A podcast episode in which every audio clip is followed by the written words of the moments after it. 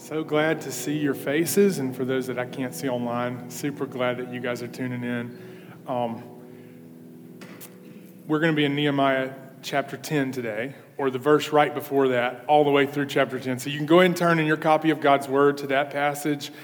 Um, we've been in Nehemiah now for nine weeks leading up to this week, and so this is our 10th week looking at the story of God's people in Nehemiah and I want to give you a quick synopsis of what's going on. Basically, God's people had been in covenant with him. He had made a covenant to bless them if they kept his commandments, to curse them, to scatter them if they disobeyed his commandments, and they had disobeyed. And all of us have this same likelihood that if we take our hands off the wheel, it's going to go towards that direction. And that is what had happened. God's people had disobeyed him. They had been scattered for 70 years in captivity. And now, because they had been in slavery, they've been coming back in waves to God's place, and they had been praying for this moment to happen.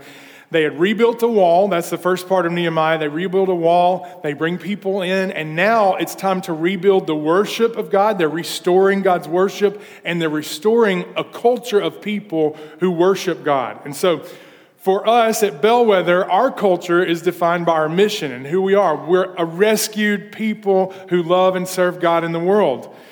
And this group of people are saying, hey, we're returning to God's worship and we're going to return to God's place. And now it's time to define what that looks like for us to be God's people. And we're going to look at two things in this passage. First of all, the occasion and the participants of renewing their covenant to God.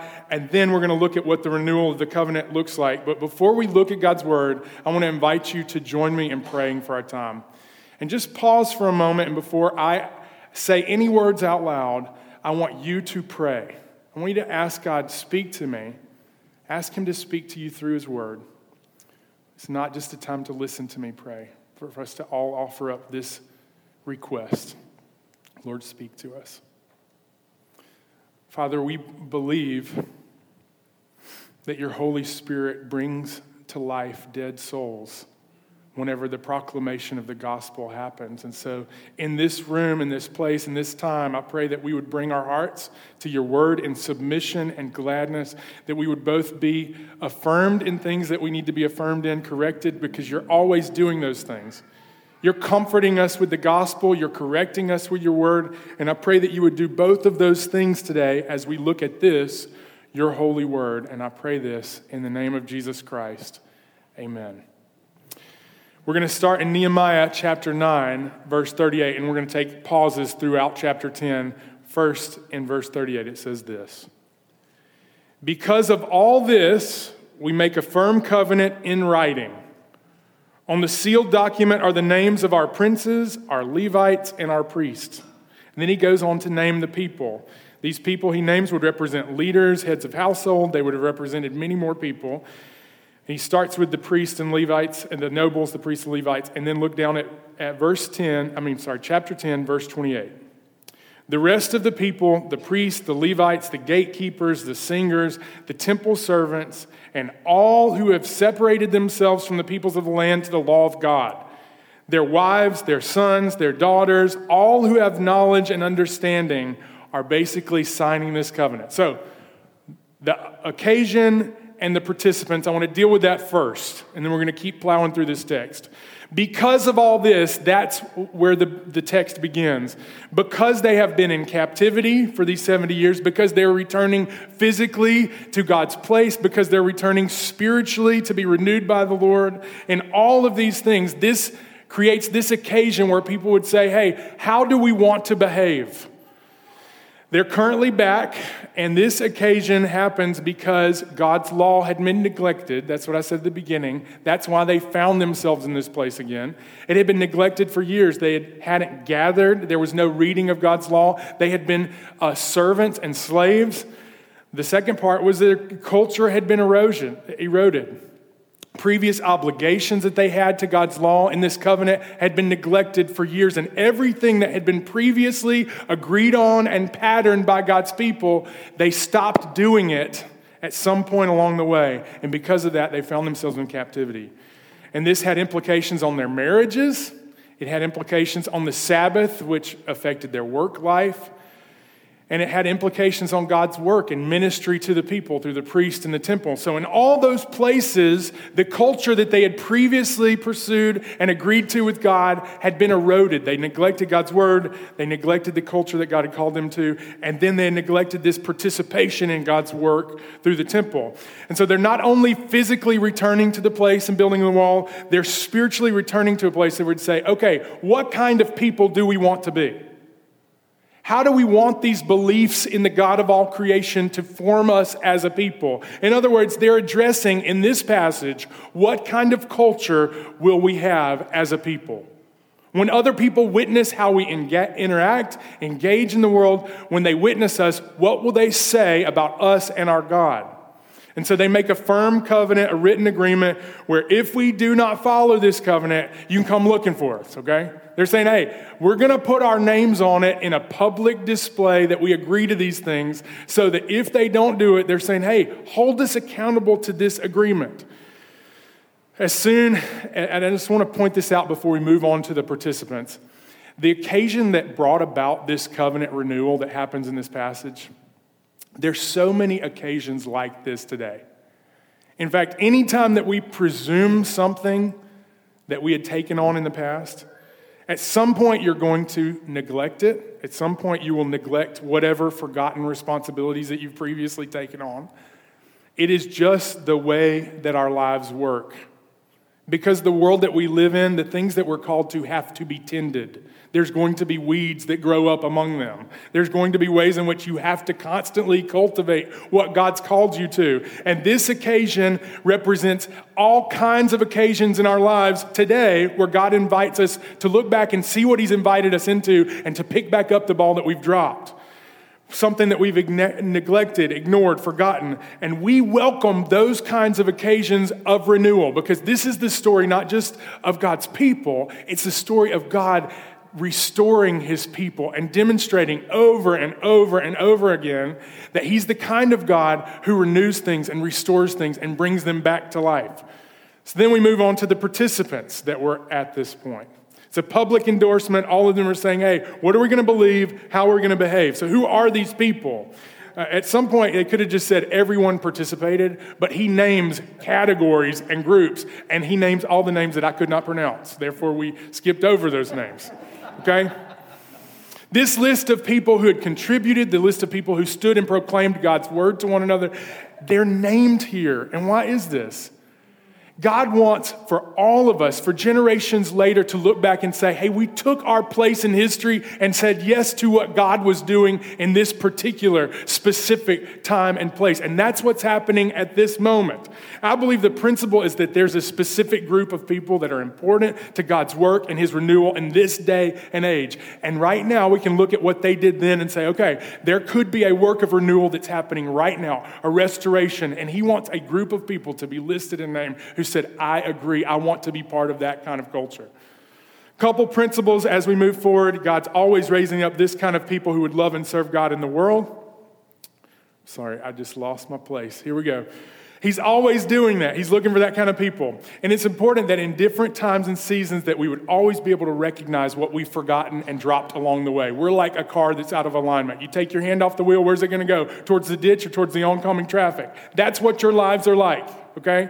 Because we live in a sinful world and we're participants in a sinful world, if you take your hand off the wheel, sometimes you're going to go towards the ditch, okay? That's how it works.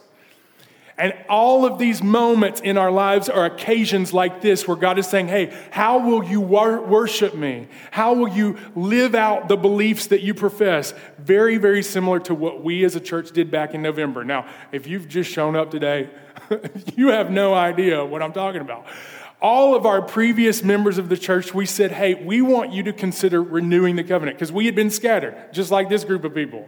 And we were coming back together and saying, okay, what do we believe? How do we want to behave moving forward? And that's why we did that. We held a, a members meeting and we said, okay, who's in with us moving forward? What kind of culture do we want to have moving forward? And so we did that. Church membership is like that too. It's just like this moment.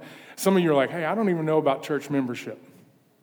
This is one of the first places in God's Word. It's all throughout God's Word. It's one of the most clear places where church membership is demonstrated, where they're all saying, hey, we will all agree to this kind of behavior. This is what we believe. This is how we behave. And it set a culture in, in, in, their midst that had been forgotten. So, church membership is like that. It's a public agreement saying, hey, we're going to do this. And I just remembered that I forgot to commission someone. Sorry. We're going to commission a new member in just a moment. Um, we're, we're in a moment where, as a church, we're renewing our commitment to who we seek to be as a people, okay? So, what are they publicly agreeing to? There's the occasion, there's these group of participants that go from leaders all the way down to just the daughters and sons of whoever was there. And then they move into what are they doing? Three different things that they're renewing in this covenant. These are not new things, they're not new things for this group of people. They were things that they had agreed to at the very beginning when God called them His own and gave them His law. These are things they would have been returning to, saying, okay, we'll pick it back up, okay? So they're making a covenant together to say, this is what we're going to do. And it's a curse and an oath. What does that mean? It says, hey, we will gladly accept the consequences if we disobey this, and we will gladly accept the blessings when we do what God has commanded and how He's designed the world to work. And the world still works that way. Very practically, if you live in a way that follows his design for the world, there's blessings that follow that. And if you reject his design and his law, there's curses that follow that. There's consequences. And in all of those ways, they're saying, hey, we're going to come back to a place where we agree with that a curse and an oath. And then in verse 29, look at what it says Join with their brothers, their nobles, and enter into a curse and an oath to walk in God's law that was given by Moses, the servant of God, to observe and do all the commandments of the Lord our, uh, our Lord and his rules and his statutes. In other words, we're saying, hey, we're going to walk in the law of the Lord. And then there's three specific areas that they come back to. First one is marriage, then they deal with Sabbath, and then they deal with giving, okay? Giving. Uh, we'll, we'll get there in a second. But first, they deal with marriage. Verse 30, look at it. We will not give our daughters to the people of the land or take their daughters for our sons. So, the first renewal that they had in this covenant renewal was they're saying, hey, our home lives from the very basic marriage relationship is no longer going to be defined by the culture that we've been in. It's going to be defined by what God's rules are for this covenant, okay? So the first place is marriage. Nehemiah 10, 1030 is saying, hey, we're going to allow you, God, to define our relationship with the culture around us, specifically when it comes to giving our daughters and sons in marriage. First institution of God outside of creating individuals was this institution. And from the very beginning, he had good designs for the gift of marriage. And throughout all of his people's history, this was the first place where he would demonstrate what he's like in the context of a relationship. Okay? You got Adam and Eve. And they're demonstrating what God had demonstrated throughout all of eternity in the Trinity. There was perfect unity and distinction. And he wanted that to be visible in the relationship between a man and his wife. And he makes that visibility, that demonstration of his character every day available to those who are entered into the covenant of marriage. That's the first place where they're saying, hey, we're going to come back to your design for this.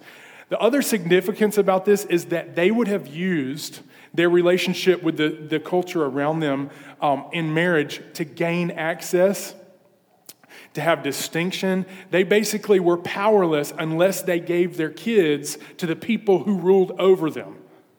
So, in other words, they're giving up a form of power in order to follow God's commands. They're releasing the, the ability to make relationships with the culture around them. They're releasing their social distinction to say, hey, we're giving this up in order to obey you. Because in the context of the home, it's the first place that his worship and the culture of knowing him and believing in him and loving him would be demonstrated. Significance of our understanding of God and all other relationships cannot be overstated, and it starts in the first relationships in our marriage, in our home. And so when we share the same understanding of Creator and Savior, it makes everything different with the way that we relate to one another. So um, here's what I want you to know if you're single, it means that your compatibility with someone primarily needs to be distinguished with what you believe about God, okay? Whatever eHarmony says, listen, there are you have more in common with the underground churchgoer in China than you do with the person you play tennis with, okay? That's the first thing you need to know. That he's not against interracial marriages. He's against inter interreligious marriages. He's saying, "Hey, you cannot marry someone you cannot form a bond with someone who does not have this foundational understanding of who God is and how he works in the world. That's the first thing. So if you're if you're out there missionary dating, young ones, I want I want to invite you to uh, to God's design for your life. He wants you to pursue himself and then find someone that's on the same pursuit and then and and make that connection. Tim Keller says it this way uh, in his book The Meaning of Marriage in sharp contrast with our culture. The Bible teaches that the essence of marriage is a sacrificial commitment to the good of the other. Traditional societies, that's what they're describing here, made the family the ultimate value in life. And so marriage was a mere transaction that helped your family's interests. That's what they're denying. And here's what they're pursuing. By contrast, contemporary Western societies make individuals' happiness the ultimate value, and so marriage becomes primarily an experiment, experience of romantic fulfillment. But the Bible, here's the distinction of the Bible the Bible sees God as the supreme good, not the individual or the family. And that gives us a view of marriage that intimately unites feelings and duty, passion and promise. That is because at the heart of the biblical idea of marriage is the covenant. And so, covenant is not some dirty word. This is something where God wants to use your marriage to renew. And so, here's the principle all people, all the people, your desire, if your desire is for God to renew your life, it starts in the context of your home. That's the principle from this. He's saying, hey, the first place where I stake my claim on this group of people, where this culture is going to be lived out, is in the context of your home. The primary place where he wants to set things right, not just in what they believe, but how they behave, is in our family relationships. And so we have to bring those relationships into the alignment with, hey, God's designed this, it's his good gift. I'm going to. Um, live by his design. And so when we embrace the truth of God's word, it changes the way that we relate in the context of our homes. Single people, prerequisite for marriage is sharing the same faith. It's the biggest one, okay? Do not enter any kind of covenant that would threaten or violate your primary relationship with God. Second thing is married people, God's design for your marriage is that it would be a shared place of worship. That's why they wouldn't intermarry because there was pagan worship. It would diluted what they believed about God. He wants the primary place for his worship to be lived out is in the context of your home. Renewal meant surrendering their family to God's design for it. And so marriages, homes were defined by the unity that they shared in committing to walk in God's ways. Now, I'm going to keep moving. Second renewal was that of the Sabbath. Read this scripture with me. It says in verse 31 And if the peoples of the land, bring any goods or any grain on the Sabbath day to sell, we will not buy from them on the Sabbath or on a holy day, and we will forego the crops of the seventh year, the exaction of every debt. Okay. Sabbath was intended to be this good gift of rest to God's people. In fact, it was designed for them to delight. Jesus described it like this God didn't make man for the Sabbath, He made Sabbath for the man. And He's saying, look, He wants to give them this great gift of rest and boundaries and faith where every single week they would have to surrender their desire to be productive. Which some of us, we, that's a really hard desire to surrender. It was, it was a surrender of their desire to make uh, to have economic benefits. They were saying, hey, look, we're going to surrender that on this day. It was all, in all of these ways, they were saying, look, we trust you. From, from the days in the wilderness where God was providing manna, they had to trust that God was going to provide for them on the sixth day what he couldn't in the seventh, what he wouldn't in the seventh. He could have, he just didn't. So, Sabbath day represented sacrifice and faith, no buying and selling. Imagine the economic repercussions for this group of people.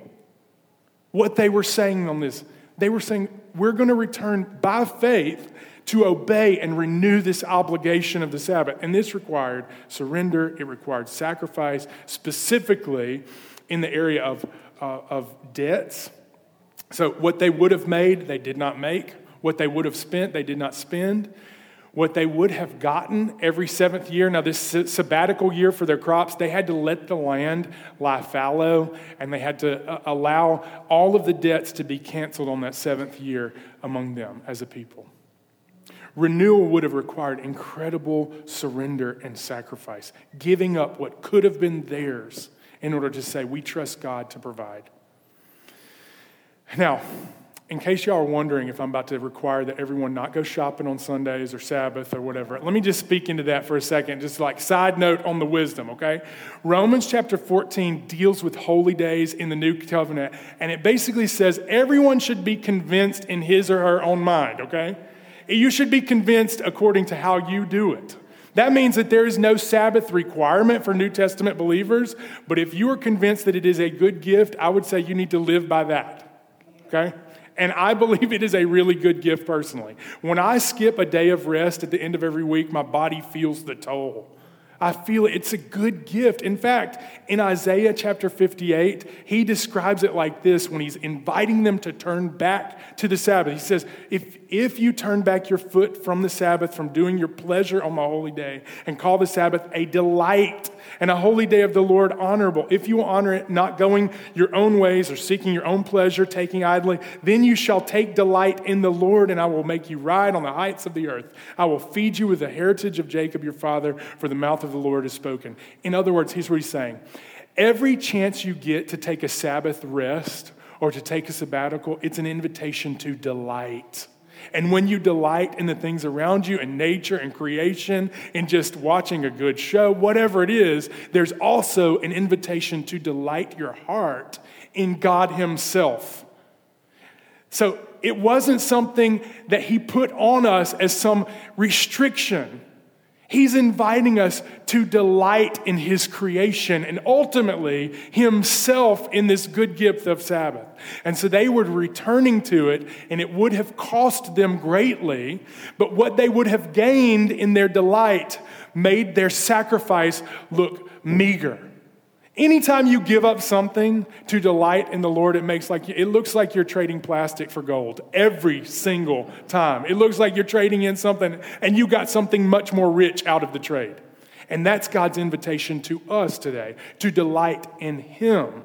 That's the invitation that they were responding to in covenanting and renewing to the Sabbath. Now, however it falls for you, if you do not keep a strict Sabbath, or you loosely keep the Sabbath, I just want to say in wisdom, what I've learned is that if I do not, it, your body will tell the toll. Eventually, it will cost you.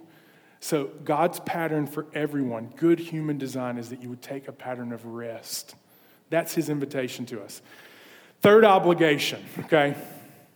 And as much as pastors get a bad rap about talking about giving, what I want you to know is it is a delight for me to talk about because I believe God is not intimidated by talking about sacrificial giving. The third thing that he talks about is giving. They took on this obligation to give. Look at verse 32. He says, We also take on ourselves the obligation to give yearly a third part of a shekel for the service of the house of our God, for the showbread, the regular grain offering, the regular burnt offering, the Sabbaths, the new moons, the appointed feasts, the holy things, the sin offerings to make atonement for Israel, for all the work of the house of our God, we, the priests, the Levites, and the people, have likewise cast lots for the wood offering to bring it into the house of our God, according to your father's houses at times appointed year by year, to burn on the altar of the Lord our God, as it is written in the law. We obligate ourselves to bring the first fruits of the, our ground and the first fruits of every of all fruit of every tree year by year to the house of the Lord. Also to bring the house, to the house of our God, to the priests who minister in the house of our God, the firstborn of the sons and our, of our cattle, as it's written in the law, and the firstborn of our herds and of our flocks, and to bring the first of our dough and our contributions, the fruit of every tree, the wine, the oil, to the priests, to the chambers, to the house of our God, and to bring to the Levites the tithes from our ground, for it is the Levites who collect the tithes in all our towns where we labor. Bear with me, all. Verse 38 And the priest, the son of Aaron, shall be with the Levites when the Levites receive the tithes, and the Levites shall bring up a tithe of the tithes to the house of our God, and to the chambers of the storehouse for the people of Israel. And the sons of Levi shall bring the contribution of grain, wine, oil to the chambers where the vessels of the sanctuary are, as, the well, as well as the priests who minister, and the gatekeepers and the singers. Now, here's the conclusion, and it's the most important statement. So, if I lost you, I know it's a lot of words, here's the conclusion. We will not neglect the house of our God. In other words, we're not, to, we're not ne- going to neglect with our finances the work that God is accomplishing in the world. So, what they're doing, in summary, is we're no longer going to neglect God's work with the way that we spend our money. Few observations about the way that they did it in case you did get lost in that big long passage. It was regular, some were annual, some were regular on the feasts. It was not defined previously by a tithe. Now, a tithe was 10%. And, and this is the first time that it, wasn't, it was defined as, hey, everybody's going to give 10%. Previously, they'd say, hey, everyone be generous. And you know what happened? They had more than what they needed, and some of it they gave back. Wouldn't you love for that to be the case? If we're like, hey, we're all going to participate in giving, and guess what? The church has more than what, what we needed, so we can give some of it back to you. That'd be amazing.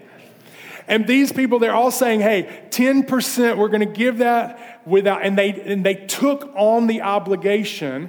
And obligation is kind of a nasty word in, in, in our modern culture, but here's what they're saying we're agreeing to participate in the joy of God's victories in the world by giving up some temporary thing that we couldn't hold on to anyway. That's what they're saying. We're going to give up something temporary so that we can gain something, we can participate in something that will outlast us. We're investing in something much further ahead of us. The Levites even tithe. That's the other thing. Now, this means that the people that this tithe were paying for, they also gave. Those people said, okay, we also are going to contribute. It was from the first fruits, which means they gave from the top, not from what was left over. They said, okay, first thing we're going to do once we get the, whatever we have taken in, we're going to take that and give it to God's work. We're going to participate in God's work. It was the first thing they did. And every firstborn child, every firstborn animal, if they didn't give that child to God's service, they had a way of redeeming it by giving money to God or giving their tithes offerings to God. They didn't neglect God's work. God's worship and the place where he was to be worshiped. This was part of them restoring the culture of God's people. Because listen, God's people has never been just a collection of ideas. It's not even just a collection of people. It's a collection of people who are living out the beliefs that we profess. And there were three things that they said. They, they said, we're, we're no longer going to neglect the things that we dropped in the past. Our marriages didn't reflect you. We're going to pick that back up. Our homes didn't reflect you. We're picking that back up.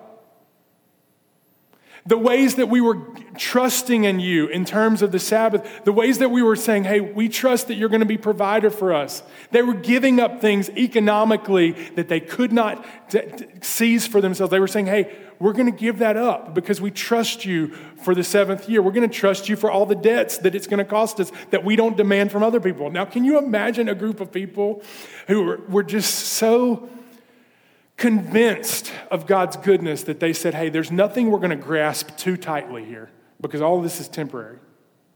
I can imagine that being us, Bellwether. Being such a group of people who say, we trust you to provide so much so that we're going to release the things that are temporary. Main point, and I'm wrapping up, promise, is this God's people had reached a point of confession and worship, but it didn't end there. They had to create a culture where that worship was lived out, where they said, hey, this is what our value on God means for us in our day to day lives. They're at a point of confession and worship last week. This week, we're looking at how that confession played itself out in their culture. And they said, These are what we're going to do. And it looked like surrender, it looked like sacrifice over and over. They're saying, Hey, we surrender our homes to you, we surrender all the financial gain that could come from us marrying into this culture. We're surrendering that to you. We're going to give up what we could have gained, that sacrifice. Then on the Sabbath, they said, We're going to surrender these days of rest. They would not have even had power to observe the Sabbath. They were slaves, okay? So they're coming to a point where they're saying, Hey, we have the ability to observe this now, and we're going to use that independence to honor you. We're going to trust you by faith to surrender what we can't control, and we're going to sacrifice what we can in order to trust your design for the world. And then they get to uh, the last thing in giving, in generosity. They're saying, hey, we're going to surrender what we could keep, and we're going to sacrifice what we could have kept in order to honor you and your place of worship. We want to contribute to what you're doing so that we can be part of you accomplishing your work in the world. Now, God invites us to those same kind of surrender and sacrifice. So I want to ask you this question as I close Where's God inviting me to surrender and sacrifice? Because look, the fact that they brought up their homes, the Sabbath, and, and giving, there could be any number of things where God is saying the same thing over you. I don't know that that's the three areas. That's just where they were. But right now, God, there's all kinds of things in the past that maybe God invited you into and you've dropped that obligation in order to, you just got distracted maybe. Maybe you just got bewildered because COVID happened and now here you are. Whatever it is, this is the occasion where God invites you to pick back up whatever you've left behind. And that's what this group of people are doing. In surrender and sacrifice, they're saying, hey, the things that we had forgotten, the things that we weren't practicing, we're picking those things back up and we're saying yes to them. So, what what is he inviting you to surrender and sacrifice? He has purpose for your relationships. I want you to know he's a provider for you. And so, whatever you could do, but it's optional right now, maybe God's not inviting you into it right now, whatever it is, just trust that he's good. He'll provide for you. Their provision always worked out by God. And as individual followers of Christ, there's occasions like this all the time where we see the responsibilities that we've assumed, forgotten, and somehow forsaken, and we're reminded of them, and we need to pick them up by grace and say, Lord, I'm stepping into what you've called me to. Second question is this What kind of culture are we cultivating? Now, if they're stepping into surrender and sacrifice, what they were coveting to do in this defined how they were going to behave in the future. And I believe that God is cultivating a culture among us that would demonstrate over and over and over the gospel. There may be the kind of people here whose marriages have borne very little resemblance to Christ suffering for the church.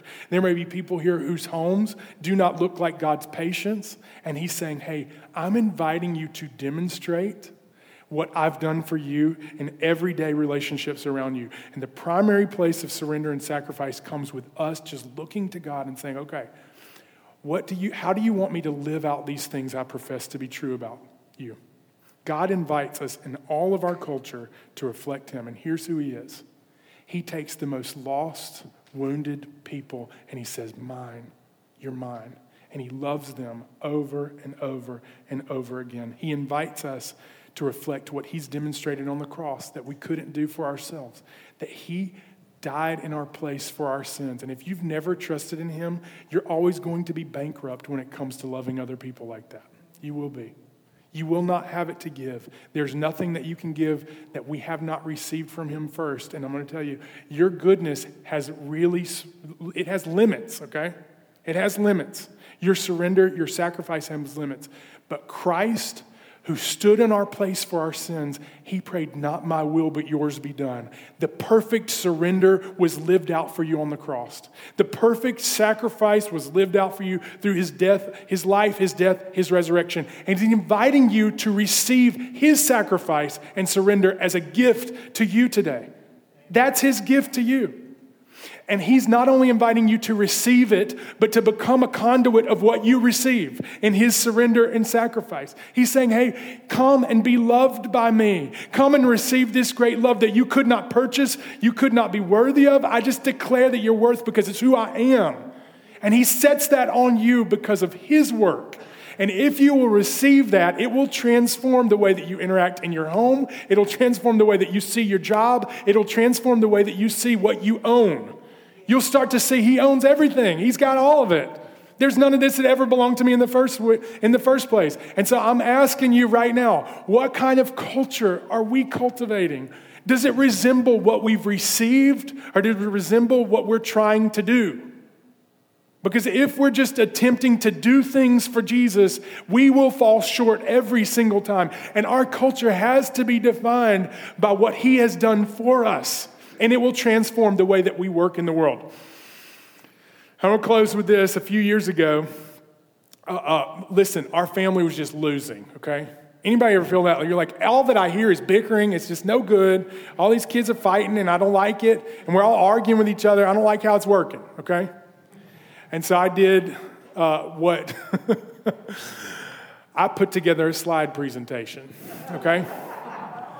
And I, and I, I got specific orders from all of my kids. Look, I'm getting takeout. You can choose a happy meal. You can choose Chinese. I'll get Thai food. I went to five different restaurants that night and I brought all of their favorite foods home and we had a meal together. And I brought up the slideshow on the TV and I said, look, here's all the ways that we're failing as a family. We need to turn this thing around, okay?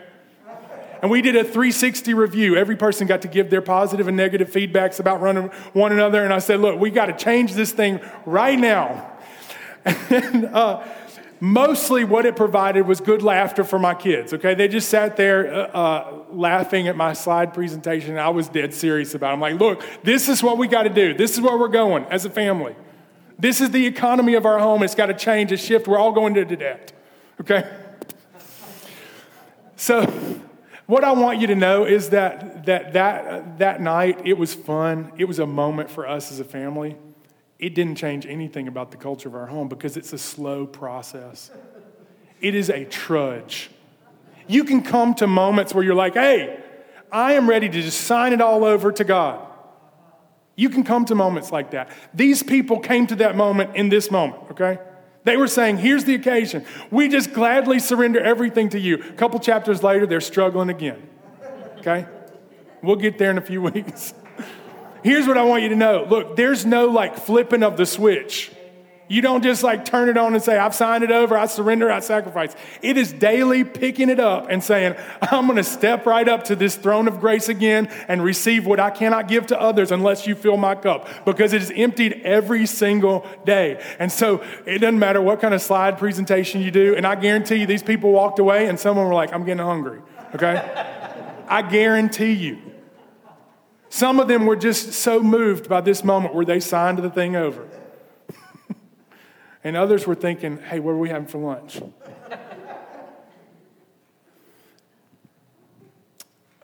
Here's the point. The day between this day and the day that we see God face to face, there's going to be a regular pattern where you got to come back, come back again, come back again, and remember the things that you fell off Remember the things that you dropped along the way, the obligations that you gladly would have received at some moment have somehow become a chore. And I want to invite you back into the joy of all of those things. You cannot do it unless you receive it. Let me pray for you to that end. Father, thank you for this group of people. Thank you for your word. I pray that it would renew us today in all of these aspects. And for your name's sake, Jesus, amen.